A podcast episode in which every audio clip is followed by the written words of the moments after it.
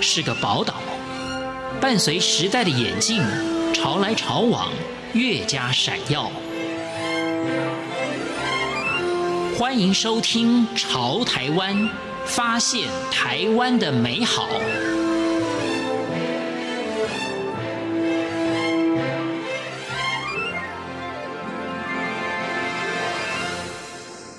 各位听众朋友，您好，欢迎收听《潮台湾》，我是赵伟成。曲艺也称为说唱艺术，大致分为相声、评书类、快板快书以及古曲类四种艺术类别。在台湾从事说唱艺术的工作者，女性可以说是相当少数。而台北曲艺团团长叶怡君，则是说唱艺术领域中不可多得的女性演员。叶怡君在所有说唱艺术类别中都有涉猎，尤其以相声、评书见长，分别拜陈义安与田连元为师，是两岸第一位博士评书家。今天的潮台湾将介绍叶怡君是如何投身曲艺，如何将说唱艺术结合文学教育。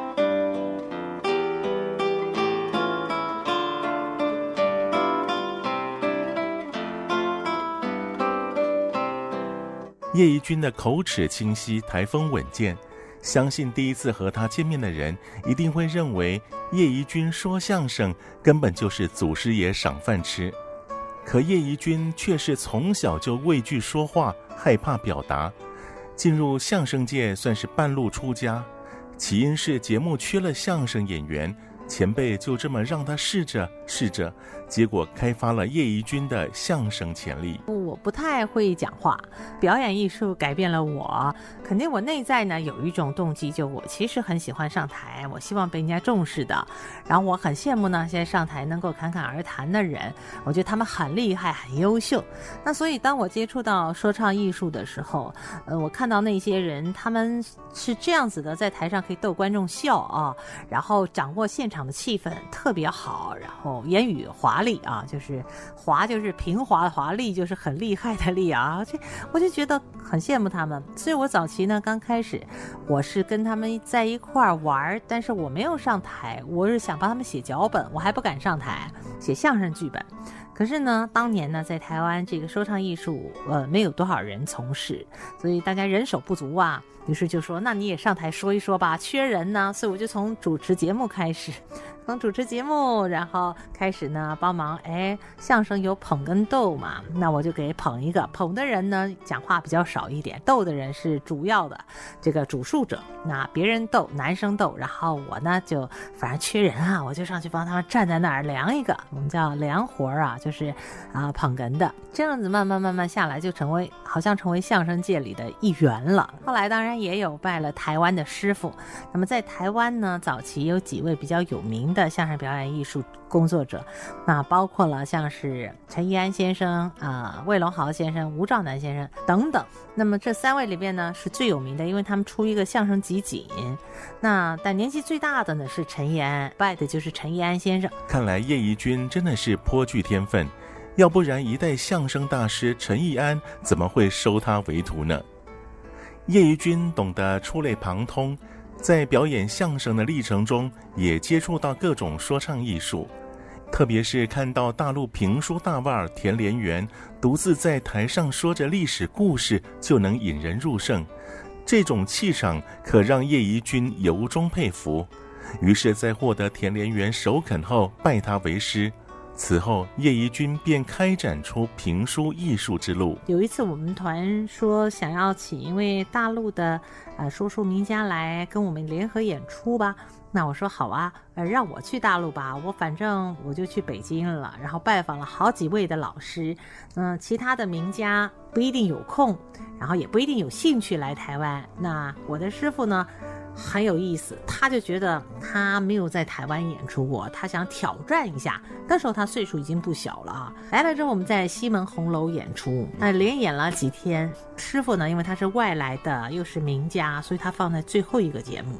然后每一次呢，他一出场，每一场他都讲不同的东西，他给自己挑战。然后每一场呢，都是一个完整的，大概二十五到三十分钟。然后每一场观众都乐到，就是再请他再返场，再返场，再返场。那所以我后。来就觉得哇，如果能够跟他请教，把说书这种语言技巧跟技术，能够呃透过我的学习，然后根植在台湾，应该是一件很不错的事情吧。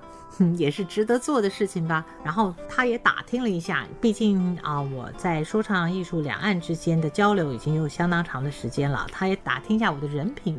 有一句话，我觉得说的还是很有道理的，叫“师傅引进门，修行在个人”。嗯。像我那时候拜师，我其实已经就是在说唱艺术界二十多年的时间了。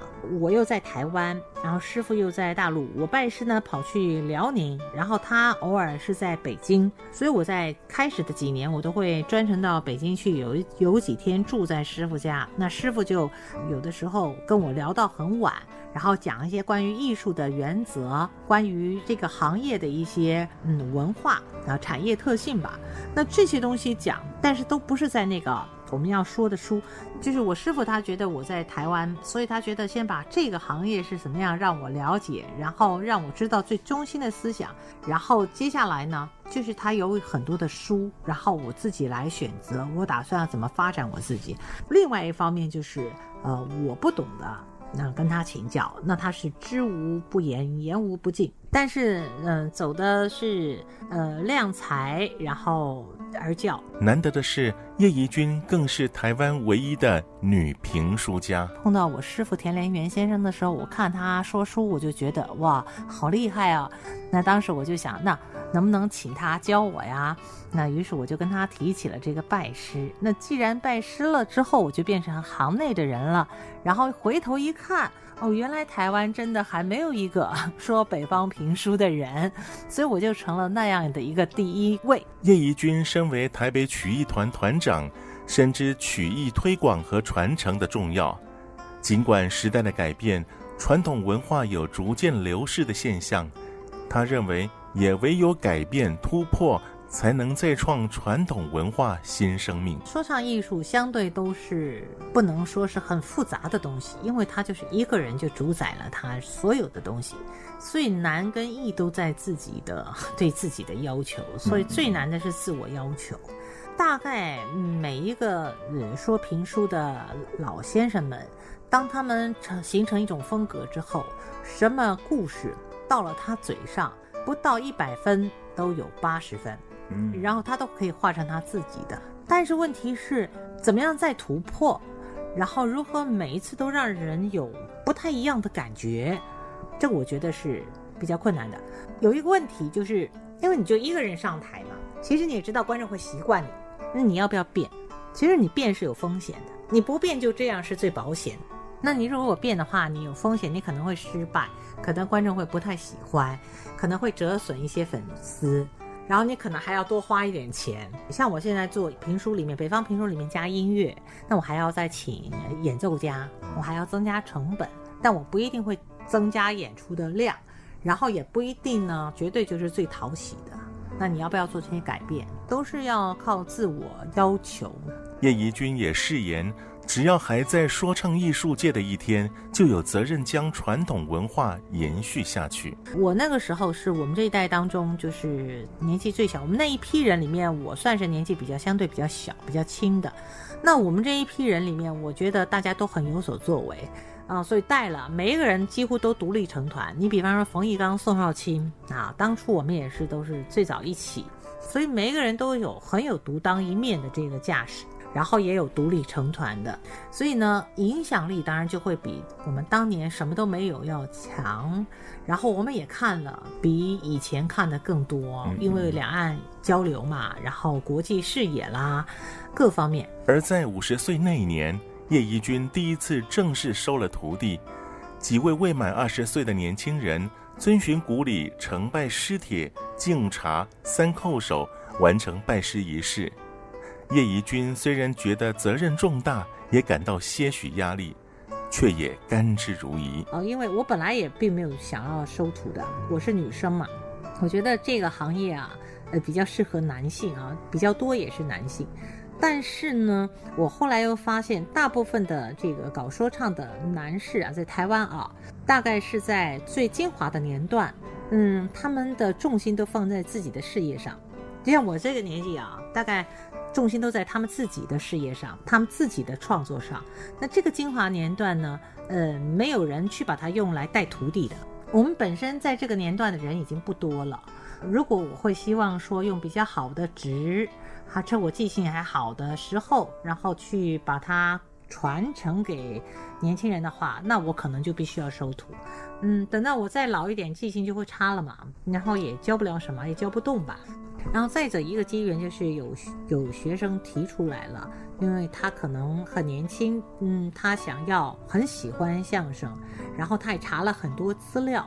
然后他也认为，本身都是我们台湾的子弟孩子嘛，那他想要入这个行，那呃，我就觉得他也比较清楚说，嗯，入这个行有拜师跟没拜师，在很多地方会有一点点不太一样，他要一个认定，那我就觉得，嗯，可以啊。如果说叶怡君将说唱艺术做了改变，还不如说叶怡君赋予说唱艺术有更多的文学教育意义。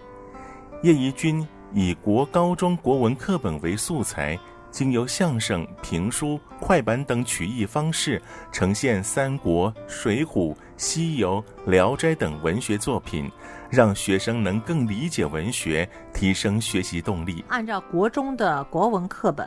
然后把它里边的那个文言文啦，或者是呃散文，我们觉得可以改成说唱艺术的，我们就把它改成了说唱艺术的脚本。然后呢，配在课文里面啊，让我们有演出，演完之后录下影来配到课文里面，然后送给老师们，送进学校里面去。然后老师们就在上那个课，比方说《承天寺夜游》，他是呃苏东坡的一个小品文嘛，然后他就放这一段相声，就叫《记承天寺夜游》。然后一看完之后，学生可能就哦，对这个文艺呀就理解了，然后也对是谁写的等等都知道了，那效果是很不错的。那一套书我们做了两套，叫一曲去郊游，好像国语文呢跟说唱艺术呢是结合在一起的一个游程，在教室里就可以看到说唱艺术。叶怡君也将说唱艺术结合音乐以及传播媒介手法，使曲艺更具趣味与吸引力。这些创新突破性的尝试也引起大陆说唱艺术家的注意，并纷纷效仿。现在我我看到这个说唱艺术的这些专家啦、学者啦，还有演员啦，他们也借鉴，比方说他们也看到，呃，我说评书加音乐，哎，他们也开始加。然后他们后面的布景，他看到我们台湾有很多演出，他后面是用这个投影哦，他们反正制作费很高啊，都做那大的荧屏投影啊，然后一个节目一个节目就换场景，好像综艺节目一样啊、我觉得这些都是大陆这一方面的一种这个目前的现象。包括我在教学的这一块，因为我很早，大概十一二年前就已经开始做儿童的说唱艺术教育。那我的教育方式跟理念都成了书，然后也送给大陆的这个曲协、曲艺家协会跟文联，嗯，给他们做参考。因为我是把国语文跟这个口语结合在一起，然后放在教育路线上面。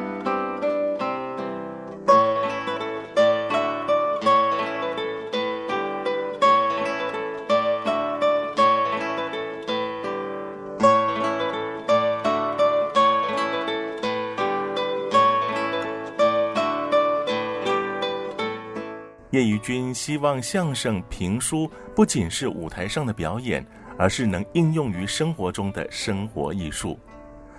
我是赵伟成，感谢您收听今天的《潮台湾》，稍后有重要信息，请不要错过。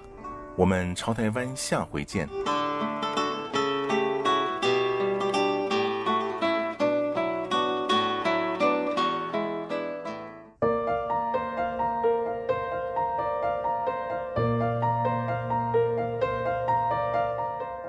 潮台湾有奖征文活动开始喽！潮台湾自播出以来，您对哪一集的内容印象深刻呢？请以一百个字以内写下您对任一集潮台湾收听感想。七月十五号前寄到台湾台北市北安路五十五号潮台湾节目收，或是以电子邮件方式寄到 l i a m h r t i 点 o r g 点 t w，优选者就有机会获得台湾文创礼品。